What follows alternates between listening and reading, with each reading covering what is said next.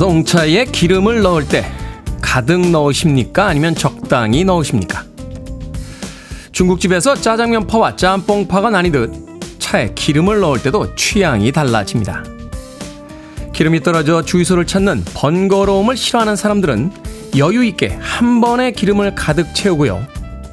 조금 더 경제성을 생각하는 사람들은 무게를 줄이기 위해 필요한 만큼만 채웁니다. 물론 하나의 정답은 없겠죠.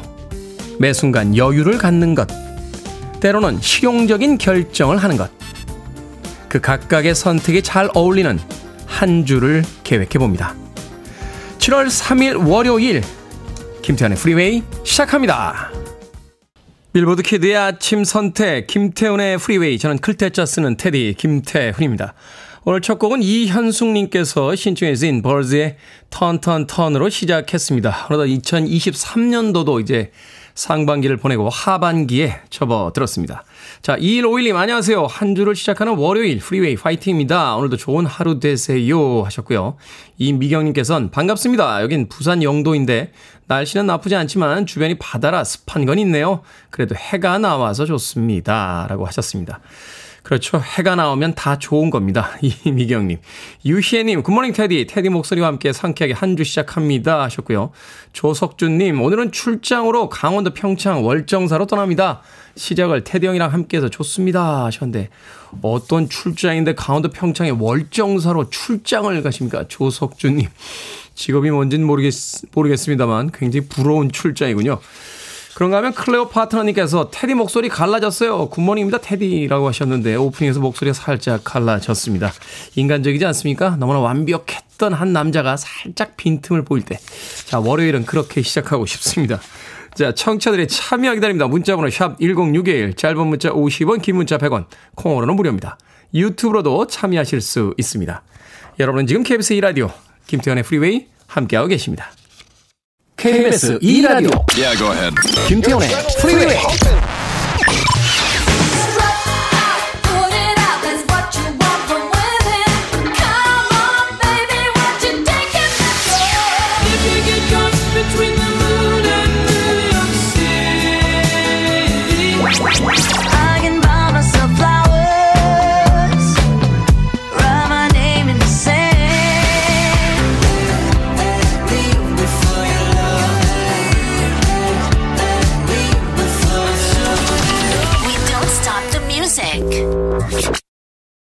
유희진님께서요, 캬, 좋다라고 문자 보내주셨습니다. 월요일 아침에 듣기에 나쁘지 않았죠? 카펜터스의 Sing 듣고 왔습니다. 공이구삼님, 하루의 시작을 테디 방송으로 모든 가족이 귀를 쫑긋 세우며 듣고 공감하고 웃기도 합니다. 오늘은 제 생일이고요. 내일부터는 아들의 기말고사예요. 테디님의 멋진 목소리로 저에게는 축하를, 공부하면서 공부도 열심히 하려 하는 아들은 힘찬 응원을 받고 싶습니다. 테디님이 읽어주신다면 오늘 하루 종일 행복 충전이라고 보내주셨습니다. 행복한 가정의 아침 풍경이 떠오르는군요. 공이구삼님 생일 축하드리고요. 또 아드님은 기말고사라고 하셨는데 노력한 만큼 좋은 결과 있기를 바라보겠습니다. 어, 피자 한 판하고 콜라 보내드릴게요. 어, 생일 선물이고 또 기말고사 끝나고 나면 아들과 함께 나누시길 바라겠습니다. 이덕래님, 모기들의 극성으로 잠을 설친 탓에 피곤합니다. 하지만 아침 일찍 출근해서 커피 한잔 마시며 프리웨이 듣고 있습니다 하셨습니다. 저는 여름 참 좋아하는데요. 여름에 유일하게 곤혹스러운 게 이 모기예요. 모기. 예, 모기. 모기 한 마리만 있어도 밤새 잠을 설치게 되죠. 인터넷 쇼핑몰에 들어가서 그 모기 잡는다는, 예, 여러 가지 기구들이 있습니다. 뭐, 뭐, 뭐 초음파인가요? 뭐, 뭐가 나와가지고 이렇게 초음파인지 뭔지 모르겠어요. 뭐가 이렇게 막 인간의 귀에는 안 들리는데 뭐가 나온대요. 알 수가 없지. 나오고 있는 건지 안 나오고 있는 건지. 내 귀에 들려야지 확인이 되는데. 어쨌든 그것도 사서 하나 이렇게 달아보고요. 또 이, 또 이렇게 파란색 불이 들어온 게 또 있어요. 파란색 불이 들어오면 거기, 거기로 또 모기가 모인답니다. 그럼 또 거기서 또 선풍기가 어떻게 돌아가지고 이렇게 모기를 빨아들여요. 예. 그것도 하나 사보고요. 예. 그래도 묵디다. 예. 그래도 물어서. 야, 정말 이 모기가 없는 여름이라는 것이 가능할까? 가끔은 짜증 섞인 그런 생각을 하면서 새벽에 깰 때가 있는데, 어찌됐건 이 모기들의 극성. 음, 우리가 인류가 달에도 가는 시대인데 예, 모기 좀 잡을 수 있는 예, 획기적인 좀 발명을 좀 바라보겠습니다. 예, 과학자 여러분들 예, 이렇게 인체 디엔에이 뭐 이렇게 합성하는 것 이런 것도 중요한데요. 예, 모기를 일단 잡아야 됩니다. 예, 모든 과학자들의 총력을 쏟아부어야 될 때가 아닌가 하는 그런 생각을 해봅니다. 이덕래님, 윤이니님, 테디 어제 어려 보이려고 단발머리로 머리를 잘랐는데 갓난이 갔다며 언니가 놀리더라고요. 속상해요 하셨는데 성공하신 거 아닌가요? 갓난이면 되게 어린 아이잖아요. 윤이니님, 아니 어려 보이려고 단발머리로 잘랐는데 갓난이 갔다고 하면은 성공하신 거잖아요. 그러니까 어린데도 두 종류가 있죠. 예쁘게 어린 게 있고 그냥 어린 게 있고. 유은님께서는 그냥 어린 쪽을 선택하신 것 같아요. 일단 성공을 했다라고 저는 생각이 듭니다. 다음번에 머리 자르실 때는 좀 참고하셔서 어려 보이되 예쁘게 어려 보이는 쪽으로 머리를 다시 한번 고민을 해보시길 바라겠습니다. 월요일 아침에도 너무 놀렸나요? 아이스 아메리카노 모바일 쿠폰 한 장 보내드리겠습니다. 콩으로 오셨는데 샵 일공육일로 다시 한번 이름과 아이디 보내주시면 모바일 쿠폰 보내드립니다.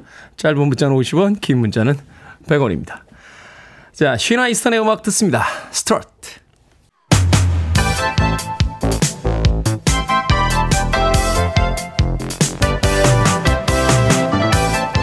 이 시간 뉴스를 깔끔하게 정리해드립니다. 뉴스브리핑 캔디 전예현 시사평론가와 함께합니다. 안녕하세요. 안녕하세요. 전예현입니다. 자, 십일월 십육일 대학 수학능력시험이 치러집니다. 한국교육과정평가원이 수능시행 세부계획을 발표했는데 이제 올해 수능이 정말 문제입니다. 이제 시험대에 올랐어요. 변별력 확보가 관건이다 이런 이야기가 나오고 있습니다. 그렇습니다. 자, 중요한 일정부터 살펴보면요. 대학 수학능력시험은 십일월 십육일이고 수능 응시 원서 접수는 다음 달 이십사일 시작됩니다. 사실 수험생들 입장에서 이제 원서 접수할 때부터 사실 마음이 많이 떨리실 것 같아요. 네. 성적 통지표는 오는 십이월 팔일 배부될 예정인데 정부에서 계속 킬러 문항 배제 원칙을 밝혔습니다. 어, 또 발표된 세부 계획을 보더라도 이 점이 강조됐는데요. 공교육 범위 내에서 출제하고 이비에스 연계해서 체감도를 높이겠다라는 겁니다. 교육과정평가원의 설명을 들어보면 학교 교육을 충실히 받고 이비에스 강의로 보완하면 문제를 풀 수 있도록 적정 난이도를 갖추겠다 이렇게 밝혔습니다. 이비에스 연계 문제는 지난해처럼 오십 퍼센트 수준으로 유지하고 그림이나 도표, 지문 등을 활용해서 연계 체감도를 높이겠다는 겁니다. 그런데 이게 가장 수험생들이 궁금한 부분일 수 있는데요. 킬러 문항, 너무너무 어려운 고난이도 문제가 제외된다면 결국은 변별력을 위해서 이른바 준킬러 문항이 나올 수밖에 없다. 이런 분석이 나오고 있는데 그 유형은 무엇이고 난도는 무엇이냐. 사례가 제시된 바가 없다 보니 너무 제각각 해석이 될 수 있다라는 우려가 제기되고 있습니다. 특히 교육부에서 유월 모의평가에서 출제된 국어 두 개, 수학 세 개, 영어 두 개 문항을 킬러 문항이라고 이미 공개한 바 있는데 이 부분을 놓고도 해석이 엇갈린 바 있죠. 그렇다 보니 원론적 답변을 하지 말고 좀 수험생들이 알아들 수 있게 구체적으로 명쾌한 가이드라인을 대달라 이런 목소리가 최근에 이제 인터넷 커뮤니티에도 많이 올라온다고 합니다. 한 수험생이 올린 말이 굉장히 회자가 되고 있는데 적어도 예시 문항이라도 좀 달라. 자꾸 정부에서 핀셋 제거라고 하는데 우리 입장에선 이게 뜬구름 잡는 소리니까 어떻게 대비를 할지를 좀 알려주면 좋겠다 이런 의견이 쏟아진다고 합니다. 이런 좀 예민한 사안에 대해서는 아주 명료하고 간결한 맞습니다. 무엇이 있어야 되는데 이제 그게 잘 보이지 않는다 이런 의견들이 있는 거죠. 자, 칠월 임시국회가 이번 주 이후에 소집이 될 예정입니다. 칠월 임시국회 전망을 좀 해주시죠. 또 싸우나요? 하, 안타깝게도 그럴 가능성이 높아 보이는데 칠월 임시국회는 유월 상황과 연결될 수밖에 없습니다. 그런데 유월 삼십일 본회의에서 여야가 첨예하게 쟁점이 갈렸던 사안에 대해서 어떤 합의안이 마련되기보다는 강행 처리, 반발 이런 상황이 이미 벌어졌기 때문입니다. 지난달 삼십일 본회의에서 야당이 파업 노동자의 손해배상 책임을 제한하는 노조법 이 조와 삼 조 개정안, 이제 노란봉투법으로 불리죠. 네. 노란봉투법을 본회의에 바로 올리겠다는 부의 표결을 강행을 했습니다. 그런데 이게 여당에서는 불법법 조장법이다라고 반발을 계속했거든요. 일단 본회의에 상정해서 표결할 요건을 갖췄지만 여당은 계속 반발하고 있는 상황이고, 만약 야당 주도로 이 법안이 칠월에 국회를 통과한다고 하더라도 윤석열 대통령이 거부권을 행사할 가능성을 또 배제할 수 없는 상황입니다. 그렇죠. 예, 일단 칠월 국회는 십일쯤부터 열리지 않겠느냐라고 전망이 되고 있는데, 일단 여야의 협상 과정을 지켜봐야겠고요. 또 칠월 어, 국회가 열린다고 하더라도 여야 간 분위기가 굉장히 극단적으로 대립 될 가능성이 높은 이유가 또 있죠. 지금 김영호 통일부 장관 후보자 인사청문회가 열릴 경우에 야당에서 굉장히 반대할 가능성이 높습니다. 김영호 장관 후보자의 과거 발언을 놓고 야당에서는 통일부 장관 후보자로 적절하지 않다, 극단적 대북 적대론자라고 이미 규정을 했기 때문에 이 부분을 놓고도 여야 입장이 첨예하게 갈릴 것으로 전망됩니다. 협상, 타협, 타결, 양보 뭐 이런 거 없나요? 그런 단어를 들은 지가 너무 오래돼서요. 예, 기대를 좀 해봐야 될까요? 자, 가계 대출자 가운데 삼백만 명이라는 사람들이 빚을 갚느라 생계를 꾸리기가 힘들다. 야, 삼백만 명이면 이게 가구 수로 하면 어떻게 되는 겁니까, 이게? 제가 이제 설명을 한번 차분차분 드려버리면, 올해 일 분기 금융기관에서 돈을 빌린 가계 대출 차주 천구백만 명을 넘었는데요. 일단 우리가 대출이 잠깐만요. 그러니까 있더라도 천구백만 명이 돈을 빌렸다고요? 그렇습니다. 자, 그런데 더 중요한 건 뭐냐면 우리가 연간 소득 대비 소위 말해서 대출금, 원리금 상환을 얼마나 할 수 있는지 능력이 굉장히 중요한 거거든요. 네. 그런데 총 부채 원리금 상환 비율이라고 합니다. 연소득의 몇 퍼센트 정도를 빚 갚는 데 쓰냐. 평균 사십 점 삼 퍼센트입니다. 아. 즉 이 천구백만 명의 사십 점 삼 퍼센트는 연소득의 사십 점 삼 퍼센트, 즉 사십 퍼센트를 빚을, 빚을 갚는 데 쓴다는 겁니다. 더 심각한 건 뭐냐면요. 아, 연소득보다 더 많은 돈을 빚 갚는 데 쏟아붓는 대출자 백칠십오만 명이고요. 자, 내가 번 소득 중에서 빚을 갚는 데 쓰는 돈이 칠십 퍼센트 이상이면 사실상 소비를 제대로 할 수 없겠죠. 생계유지비 이런 이외엔 다 빚 갚는 데 쓴다는 거죠. 이 인구가 이백구십구만 명, 거의 삼백만 명에 아. 육박한다라는 지금 통계가 나오고 있는 겁니다. 사실 이 연체율 뭐 이런 디에스알 이런 거 굉장히 중요한데, 가계대출 연체율이 빠르게 확대되는 것은 굉장히 금융 불안과 연관되어 있기 때문에 어, 개개인에게도 위험하지만 경기 회복에도 걸림돌이 될 수 있다, 이런 분석이 나옵니다. 개인 파산들이 늘어가고 또 생계 유지가 힘든 가족들이 늘어나면 결국 이제 경제 상황도 안 좋아진다는 음. 이야기잖아요. 큰일이네요. 자, 이십칠 권리 시범사업인 지우개 서비스 두 달간의 이용 통계 나왔습니다. 지우개 서비스라는 거는 쉽게 말씀드리면 우리 왜 어릴 때 막 내가 멋모르고 내 이상한 사진 올리거나 글을 썼는데 이제 좀 그거 지우고 싶어요 라는 거죠. 지난 사월 이십사일부터 개인정보위원회에서 시행하고 있는 아동 청소년 디지털 이십칠 권리 시범 사업을 이제 줄여서 지우개 서비스라고 우리가 부르고 있는데요. 네. 만 십팔 세 미만 아동 청소년 시기에 온라인에 게시했던 글이나 사진, 영상 등을 삭제하고 싶은 사람들에게 이것을 이제 정부 차원에서 개인정보원에서 지원해주는 사업을 말합니다. 그러니까 에스엔에스에 뭐 자기 거니까 자기가 지울 수 있겠습니다만, 이게 뭐 기사에 뭐 댓글이라든지 뭐 이런 형태로서 이제 계속 올렸던 걸 이야기하는 거죠. 특히 예를 들면 유튜브, 뭐 페이스북, 아. 네이버, 틱톡, 인스타그램이 다 들어가는데, 이 지우개 서비스를 두 달간 시행했더니 열다섯 살의 신청이 가장 많았다고 합니다. 연령대별로는 열 명 중 네 명이 고등학생 나이였다고 하는데, 또 주로 초등학교에서 중학교 이 학년 정도까지 올렸던 게시물, 본인이 그 시기에 올렸던 게시물에 대해서 아, 나 후회한다, 지우고자 한다, 이렇게 해석이 된다라고 합니다. 물론 이제 우리나라는 또 당연히 표현의 자유가 중요한데 잊혀질 권리도 중요한 거잖아요. 그렇죠. 그런 부분에서 이 사업이 진행되는 것으로 보입니다. 소위 이제 중이병이라고 하는데 그때 뭘 그렇게 올렸는지. 올리실 때 조금 신중하게 올리셨으면 좋겠습니다. 자, 오늘의 시사 엉뚱 퀴즈 어떤 문제입니까? 예, 앞서 임시국회 관련 소식 전해드렸습니다. 국회 전망을 논하다 보니 전망 좋은 북악 스카이웨이도 떠오릅니다. 네. 오늘의 시사 엉뚱 퀴즈도 드립니다. 북악 스카이웨이 중간쯤에는 이 정자가 있습니다. 이곳에서 바라보는 야경도 아름다운데 이 정자의 이름은 무엇일까요? 일 번 압구정, 이 번 입방정, 삼 번 북악 팔각정, 사 번 미운정, 고운정. 정답 아시는 분들은 지금 보내주시면 됩니다. 재미는 오답 포함해서 오늘은 특별히 팥빙수 이십 분에게 보내드립니다. 자, 날씨도 더워지고 있고 또 청취율 조사 기간도 다가오고 있으니까요. 북악산 능선을 따라 길을 내어 전망이 좋은 북악 스카이웨이 중간쯤에는 이 정자가 있습니다. 이곳에서 바라보는 야경도 아름다운데 이 정자의 이름은 무엇일까요? 일 번은 압구정, 이 번은 입방정, 삼 번은 북악 팔각정, 사 번은 미운정, 고운정 되겠습니다. 뉴스 브리핑 전희연 시사평론가와 함께했습니다. 고맙습니다. 감사합니다. 자, 뉴스 들으시면 답답하시다는 분들 계시죠? 락 음악 듣습니다. Twisted Sister, We are not gonna take it.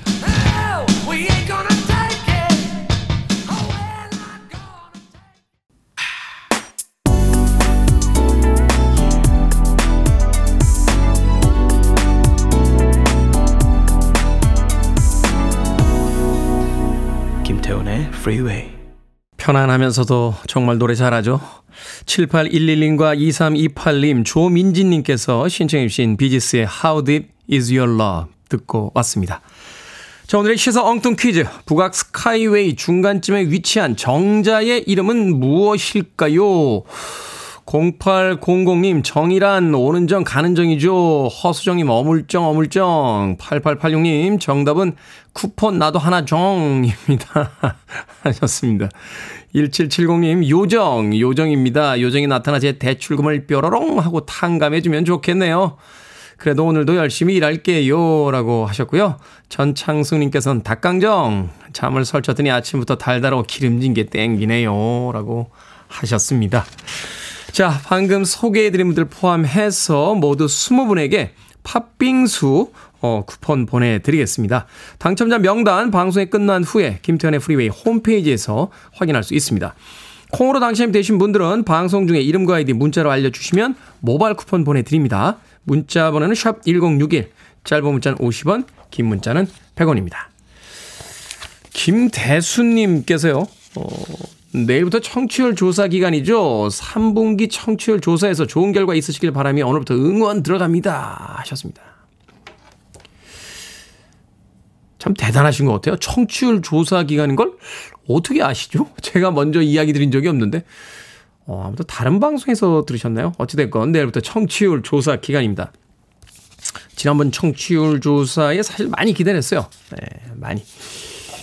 전국 일 등 하면 어떡하나 이런 막 그 고민도 하고 말이야. 걱정도 했는데 그런 일은 안 벌어집디다. 네, 안 벌어지고 예, 계속 평타, 예, 평년 유지 중입니다. 이번 청취율 조사 좀 올라가야 되지 않겠습니까? 어, 저는 개인적으로 그렇게 생각합니다. 저희 스태프들 굉장히 많이 고생하고 있기 때문에 예, 스태프들을 위해서라도 예, 좀 올라가야 된다 하는 생각이 듭니다. 김대수님 잘 부탁드리겠습니다. 네.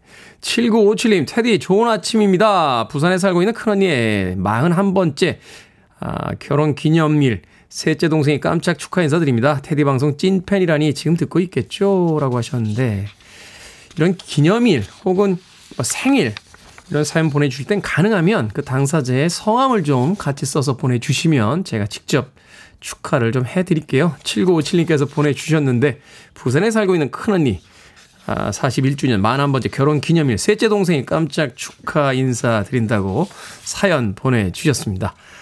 아, 롤케이크 보내드릴게요. 어, 부산에 사는 큰언니에게 보내주십시오. 사십일 번째 결혼기념일 저도 축하드린다고요. 허정희님께서는 좋은 아침이에요. 저는 오늘 서울로 놀러갑니다. 사는 곳이 제주 서귀포여서 말 그대로 산 넘고 바다 건너가는 거라 조금 귀찮은 느낌이지만 영화도 보고 서울에만 있는 떡볶이집 갈 생각에 두근거립니다. 극장은 제주도에도 있을 것 같고 아, 떡볶이집 서울에만 있는 떡볶이집이 있습니까? 예, 어딘지 저도 좀 알려주십시오. 저도 떡볶이 엄청 좋아하는데 떡볶이 때문에 서울을 오시는 건 아, 아니요. 그럴 수 있어요. 그럴 수 있어요. 제 주변에 우동 먹기 위해서 일본 가신다는 분도 있는데 떡볶이 때문에 서울 오실 수 있죠. 허창희님 맛있게 드시고 그 집 어딘지 저희한테도 꼭 알려주시길 바라겠습니다. 떡볶이 맛있죠? 자, 구육육사님께서 신청하신 마시멜로와 조나스 브로더스가 함께했습니다. Live Before You Love Me. Time to put on the radio. 김태훈의 Freeway. Are you ready?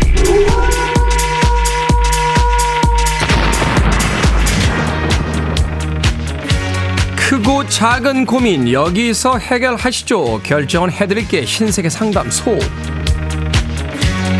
Barbara Streisand.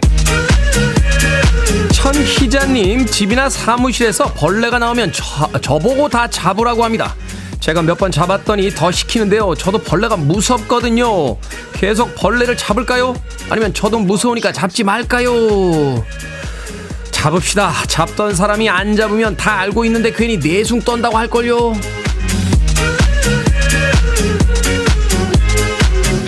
오사삼삼님, 티비에서 하는 공포 드라마를 본 후 일주일째 잠을 설치고 있습니다. 끝까지 봐야 할까요? 아니면 그만 볼까요? 끝까지 봅시다. 주인공이 귀신을 잡아야 마음 편히 자죠. 아, 귀신이 주인공을 잡으려나? 오공구팔님, 언니 집에 같이 사는데 티비가 형부 방에도 있고 거실에도 있거든요. 그런데 형부가 꼭 거실에서 보고 싶은 채널만 봅니다. 제 방에 티비를 한 대 더 설치할까요? 아니면 거실에서 볼까요? 거실에서 봅시다. 방에 티비 하나 놓으면 얹혀 사는데 전기세 더 나온다고 뭐라고 하지 않겠습니까?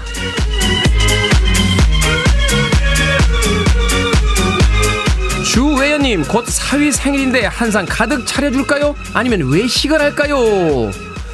외식하세요. 남은 음식들 두고두고 처리하는 것도 일입니다. Barbara Streisand.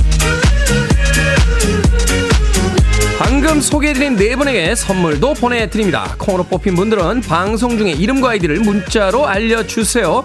고민 있으신 분들 계속해서 보내주시면 이 시간에 상담해드립니다. 문자번호 샵 일공육일, 짧은 문자 오십 원, 긴 문자 백 원, 콩으로는 무료입니다.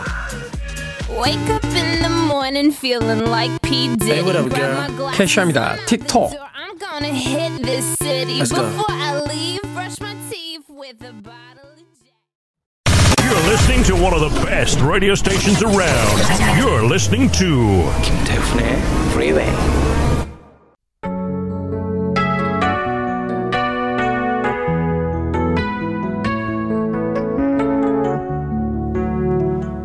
빌보드 키드의 아침 선택 케이비에스 이 라디오 김태훈의 Freeway 함께하고 계십니다.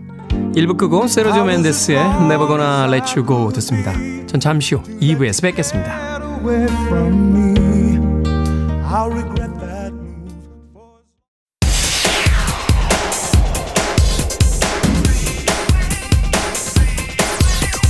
달리는 데까지 김태훈의 Freeway.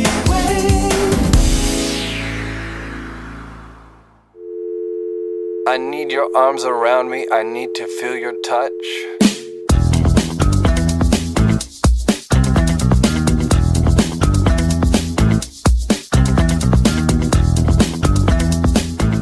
심심해 하면 발이 꼬무락꼬무락, 슬퍼 하면 눈에 눈물이 찔끔찔끔, 무서워 하면 몸이 부들부들, 사랑해 하면 가슴이 콩닥콩닥, 말하기 전엔 아무렇지도 않았는데.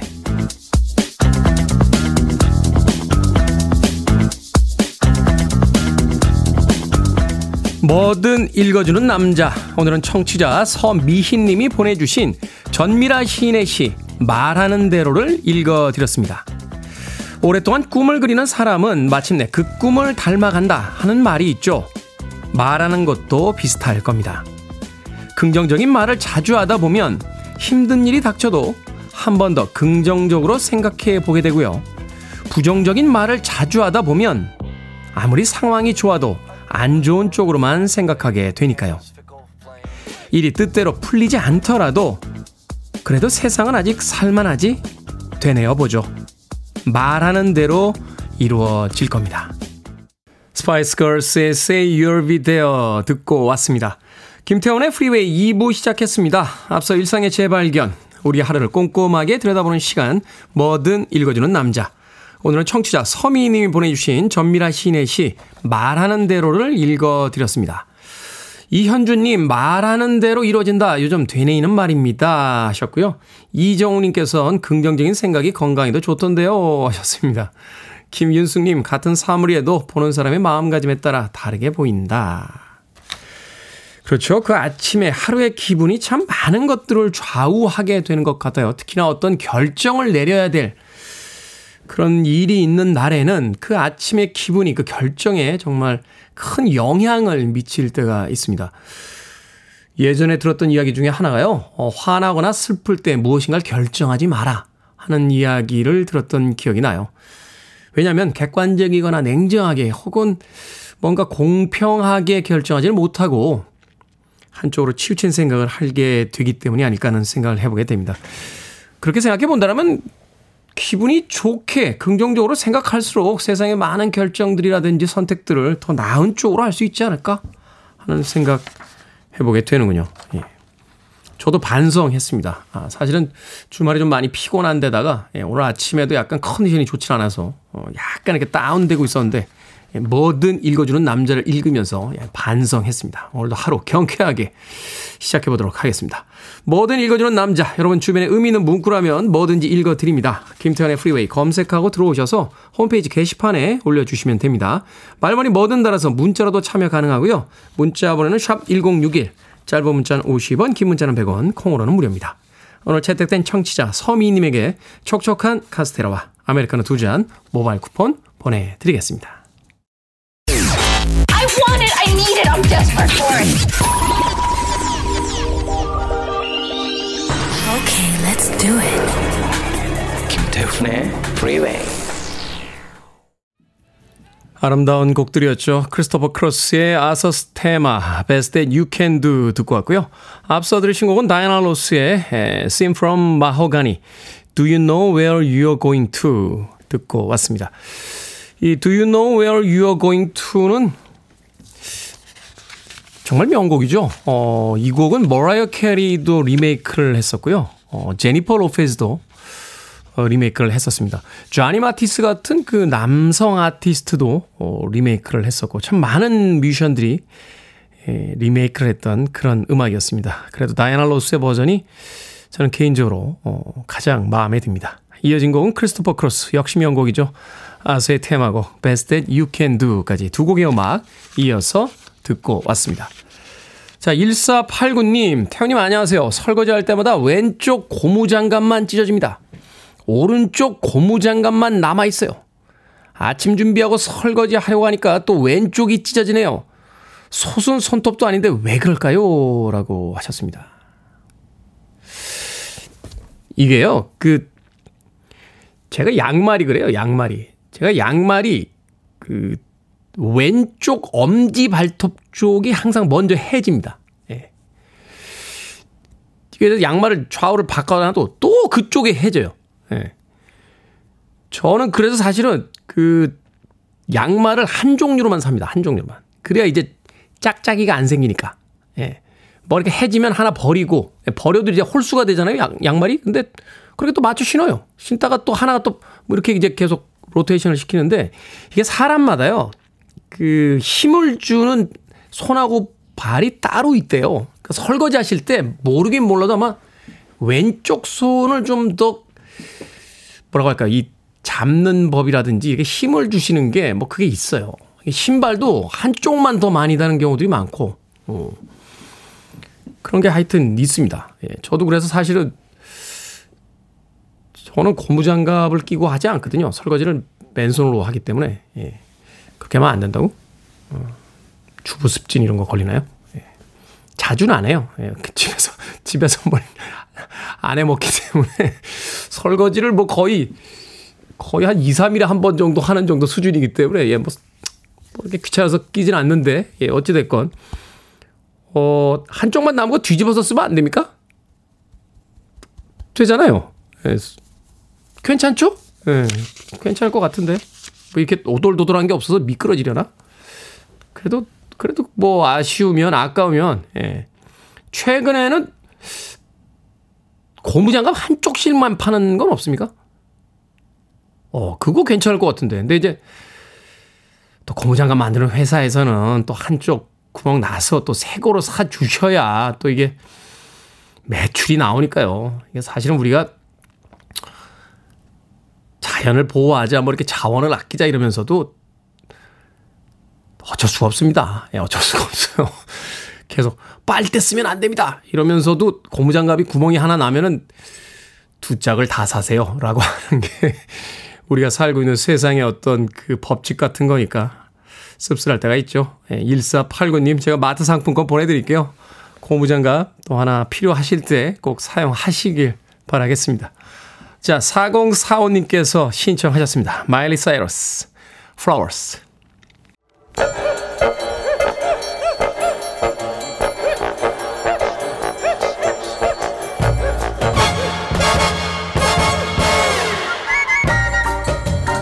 온라인 세상 속 촌철살인 해학과 위트가 돋보이는 댓글들을 골라봤습니다. 댓글로 본 세상.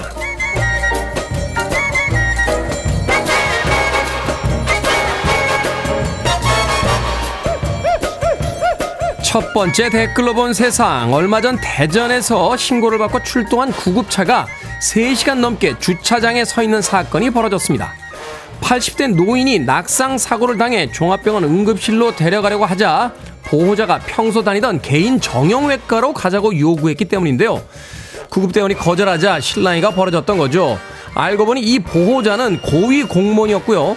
나중에 당직자까지 불러 사과를 받았다는데요. 여기에 달린 댓글 드립니다. 스티브님, 평소에 부하 직원들에게 얼마나 못되게 굴었을지 뻔합니다. 꼭 징계해주세요.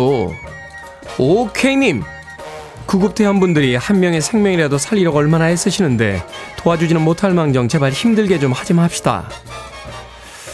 아니, 고위공직자면 구급활동까지 직접 지휘하시는 건가요? 나중에 당직자에게 사과를 받으셨다고요? 어디 고위공직자인지 이름 소속 시원하게 한번 밝힙시다.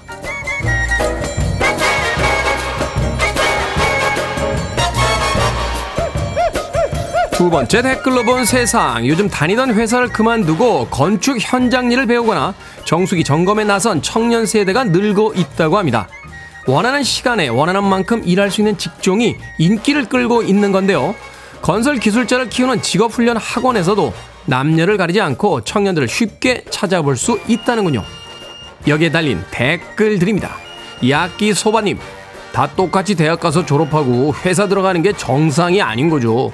기술을 배우든 창업을 하든 직장에 들어가든 자기가 좋아하는 일을 했으면 좋겠습니다. 베베님, 인생을 사는 방법은 무수히 많아요. 모두 화이팅.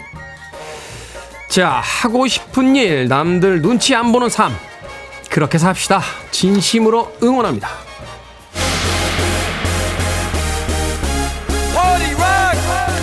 자, 월요일인데 파티송 뭐 어떻습니까? 엘엠에프에이오 파티 락 앤팀.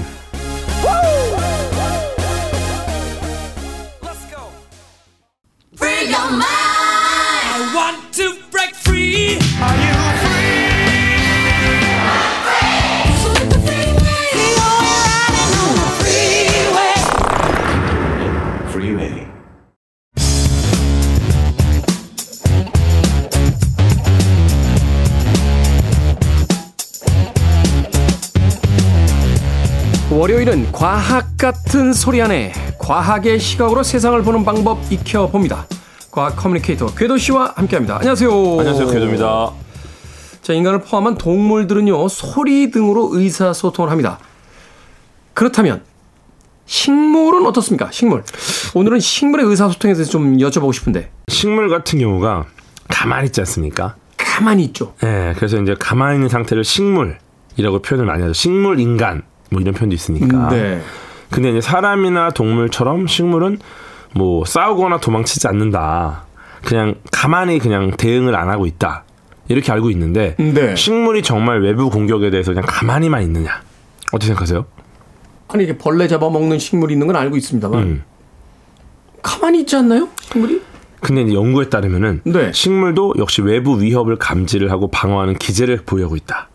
아, 그래요? 네, 그래서 외부 공격으로 상처를 입으면은 세포 간 의사소통을 통해서 위험 신호를 몸의 다른 부분에 전달하고 방어태세를 갖춘다고 합니다.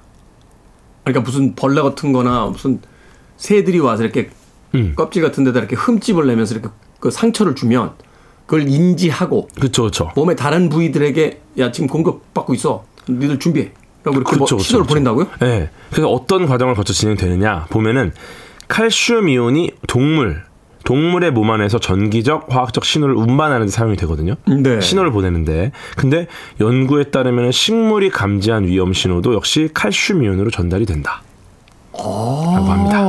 네, 그래서 이걸 연구자들이 시험을 해봤는데 애기장대라는 식물이 있어요. 연구에 많이 쓰이는 친구인데. 애기장대. 애기장대. 네. 얘가 이제 칼슘 이온이 늘어나는 곳에서 녹색빛이 나도록 그 녹색 형광 단백질 유전자를 투입을 한 다음에 음. 이파리를 가위로 자르거나 애벌레를 놔서 갉아먹게 해봤습니다. 네, 그랬더니 애기장대 한쪽 입이 먹히거나 음. 잘리면은 몇 초 만에 해당 위치에 녹색빛이 들어오면서 이 빛이 주변으로 옮겨지더라. 이런 결과가 나왔어요.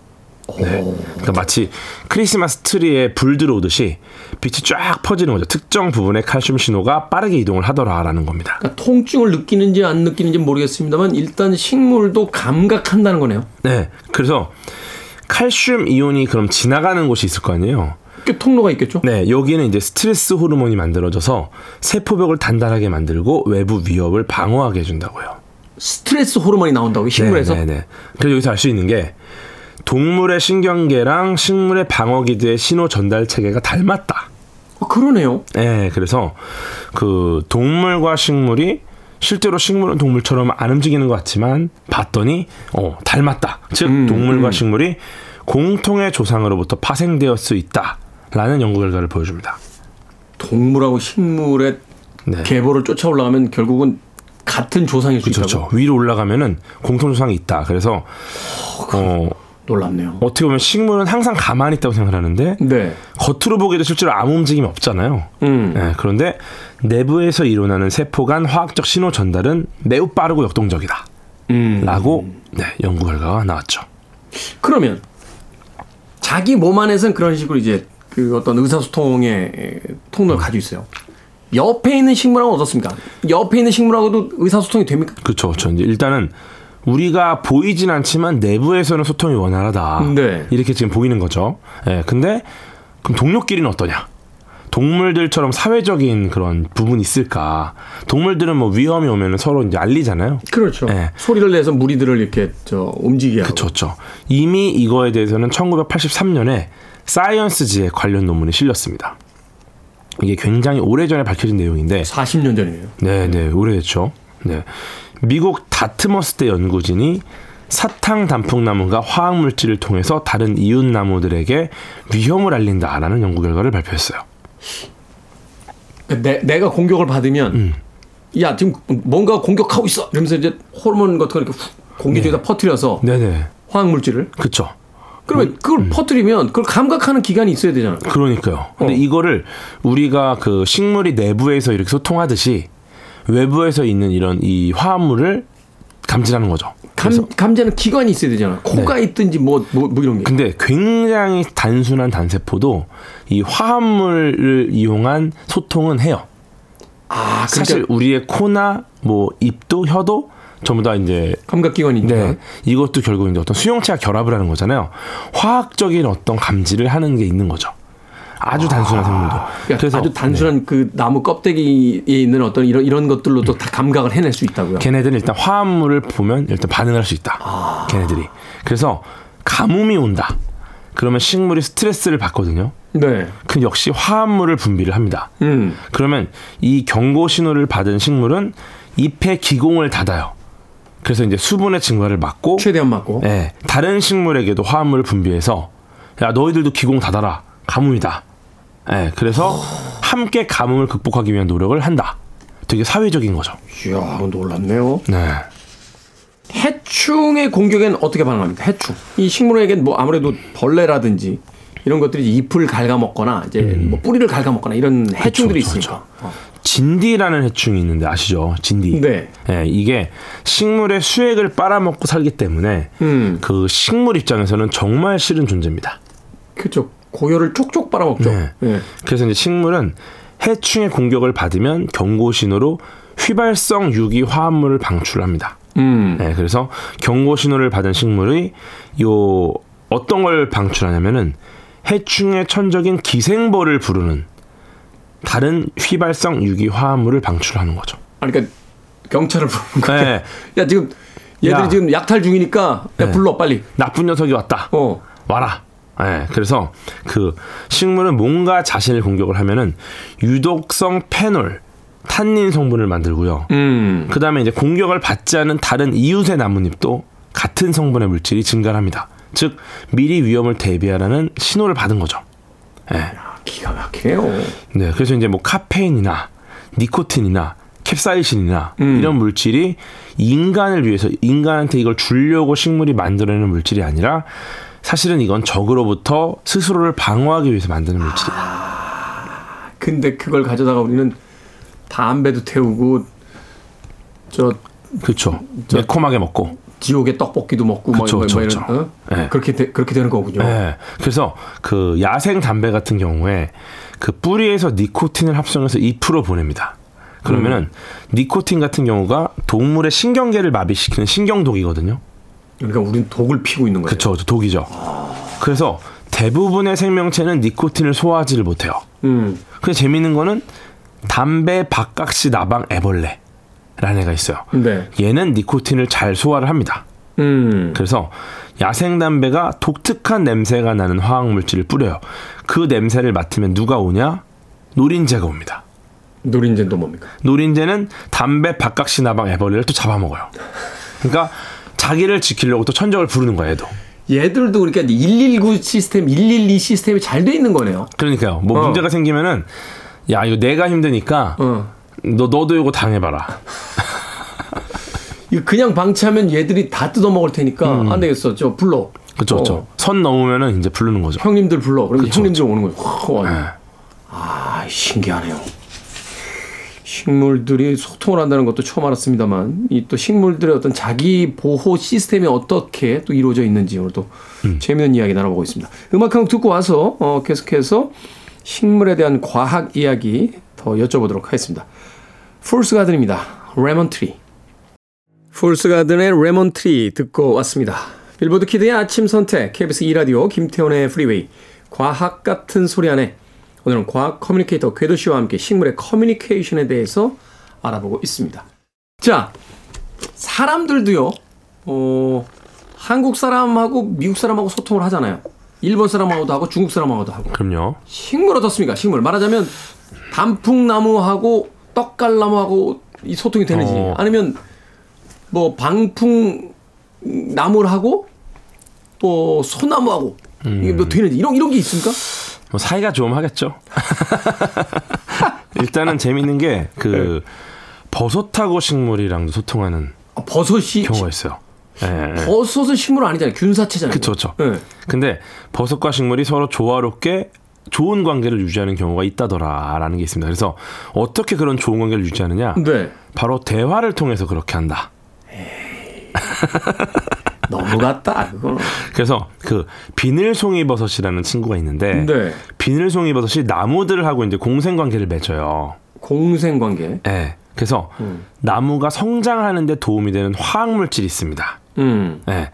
근데 버섯이 나무가 성장하는 데 도움이 되는 화학 물질을 똑같이 만들어내요. 네. 인돌 쓰리 아세트산이라는 이 화학 물질인데 네. 네. 이걸로다가 버섯이 이걸 만들어내서 쉽게 말해서 우리가 이제 키 크는 데 필요한 영양제 같은 거 있지 않습니까? 네. 요거를 주면서 야, 나무의 세포들아 성장을 해라. 내가 이거 줄게. 음. 그러면은 왜냐면 이게 식물 세포가 많을수록 버섯 입장에서는 약물을 더 많이 섭취할 수 있기 때문에.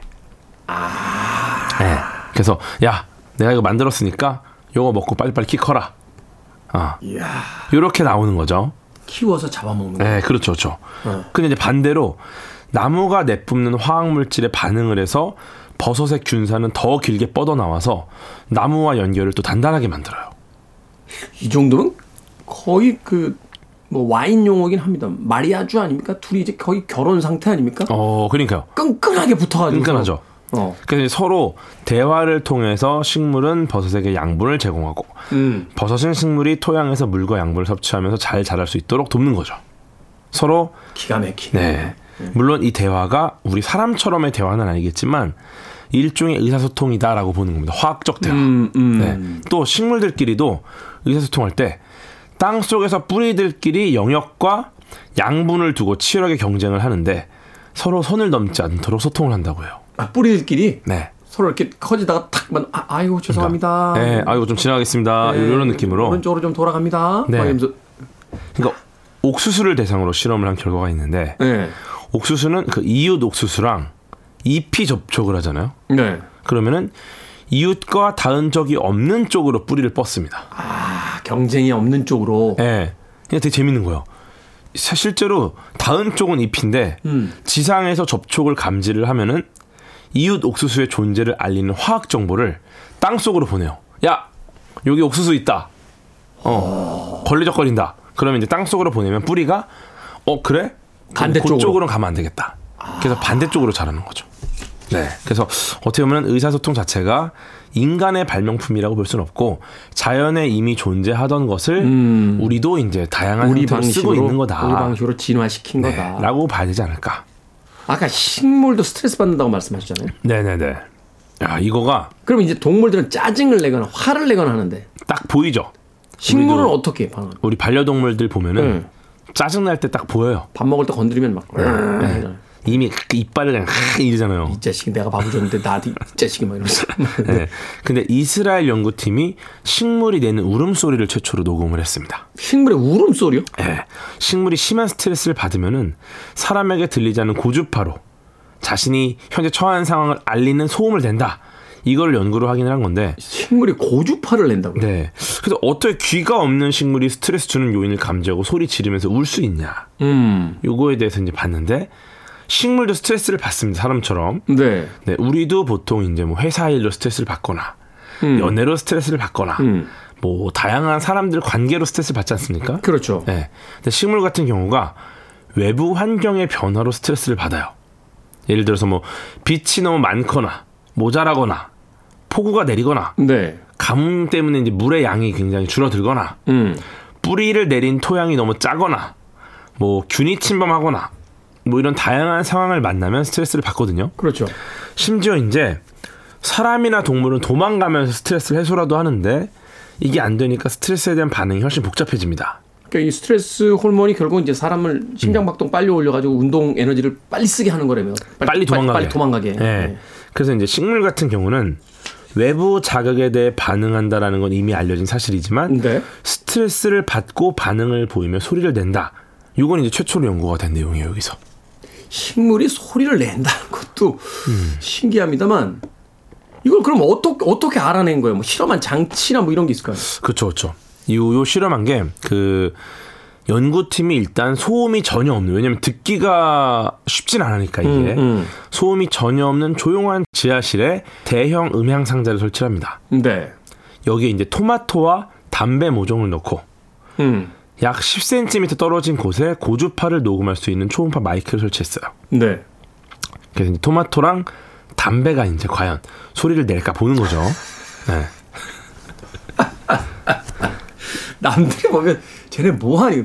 토마토가 소리를 내는지 보고 있대. 음, 그러니까. 모질이들 아니야? 막 뭐 이렇게 생각했는데. 약간 모범생 하나, 약간 이제 약간 노는 친구 하나 이렇게 든 느낌이 좀 있죠. 어, 그러니까. 네. 그래서 이제 화분 같은 경우는 스트레스를 많이 받은 거. 그 다음에 거의 받지 않은 거를 포함해서 세 종류를 넣었습니다.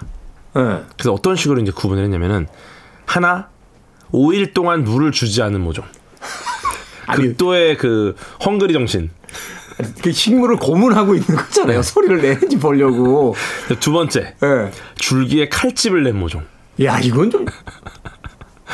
그 다음에 마지막, 이제 모든 걸 잘 챙겨준 모종. 이야. 네. 다음에는 다음에는 꼭 모든 걸 잘 챙겨주는 모종으로 태어나고 싶다. 나 불쌍해, 진짜 불쌍해요. 근데 네. 어쨌든 그래서 식물의 반응 소리를 녹음을 했는데 그랬더니 식물들이 사십에서 팔십 킬로헤르츠의 고주파 소리를 발생시켰다. 실제로 소리를 냈다고. 네. 근데 사람이 들을 수 있는 최대 주파수가 십육 킬로헤르츠 정도라고 알려져 있거든요. 그러니까 우리는 들을 수 없는. 네. 너무 넘어서요 그 주파수가. 음. 이 소리를 만약에 사람이 들을 수 있다라고 한다면은 과연 어떤 소리랑 비슷하냐? 최대한 비슷하게 해보면은 그 에어캡, 음. 뾱뽁이 터트릴 때 나는 소리랑 비슷하다. 뾱, 뾱, 뿅 이런 소리. 네. 이걸 못 들었기에 망정이지. 이걸 들을 수 있으면 등산을 어떻게 합니까? 산에 갈 때마다 빡빡빡빡빡빡빡 막 오만 데서 네. 에어캡 터지는 소리가 날 텐데. 근데 걔네 스트레스가 좀 없으니까 산에 있는 애들. 산에 있는 애들. 그 어떤 아저씨 술 취하셔가지고 자기 이름 새기고 막 이런단 말이에요. 아, 그럴 수 있겠네요. 네. 일단 스트레스가 없는 식물은 한 시간에 한 번 미만으로 소리를 낸대요. 음. 꽤나 조용한 거죠. 근데 건조하거나 손상을 입은 식물은 한 시간에 삼십에서 오십 번 소리를 낸다고요. 즉 스트레스가 심할수록 소리를 자주 낸다. 근데 이게 왜 이런 소리가 나는지는 알 수 없지만 아마 식물 줄기 내부의 관다발 안에 기포가 형성됐다가 터지는 현상 때문에 소리가 나는 것을 추정을 하는데 식물에 따라 혹은 스트레스 종류에 따라 소리가 다르다. 음. 네. 그래서 어떻게 보면은 꽃밭으로 가면은 꽃밭의 꽃들은 굉장히 시끄러운 소리를 내고 있다 이미. 음. 네, 그럴 수 있죠. 다음엔 뭐 우직한 나무로 태어나고 싶 음. 이런 얘기 하지 마시길 바라겠습니다. 스트레스 받으면 뿅뿅이가 터진답니다. 네. 뿅뿅뿅뿅 하면서. 재밌습니다. 과학의 세계는 정말 재밌습니다. 과학 같은 소리하네. 오늘은 식물의 커뮤니케이션에 대해서 과학 커뮤니케이터 궤도 씨와 이야기 나눠봤습니다. 고맙습니다. 고맙습니다.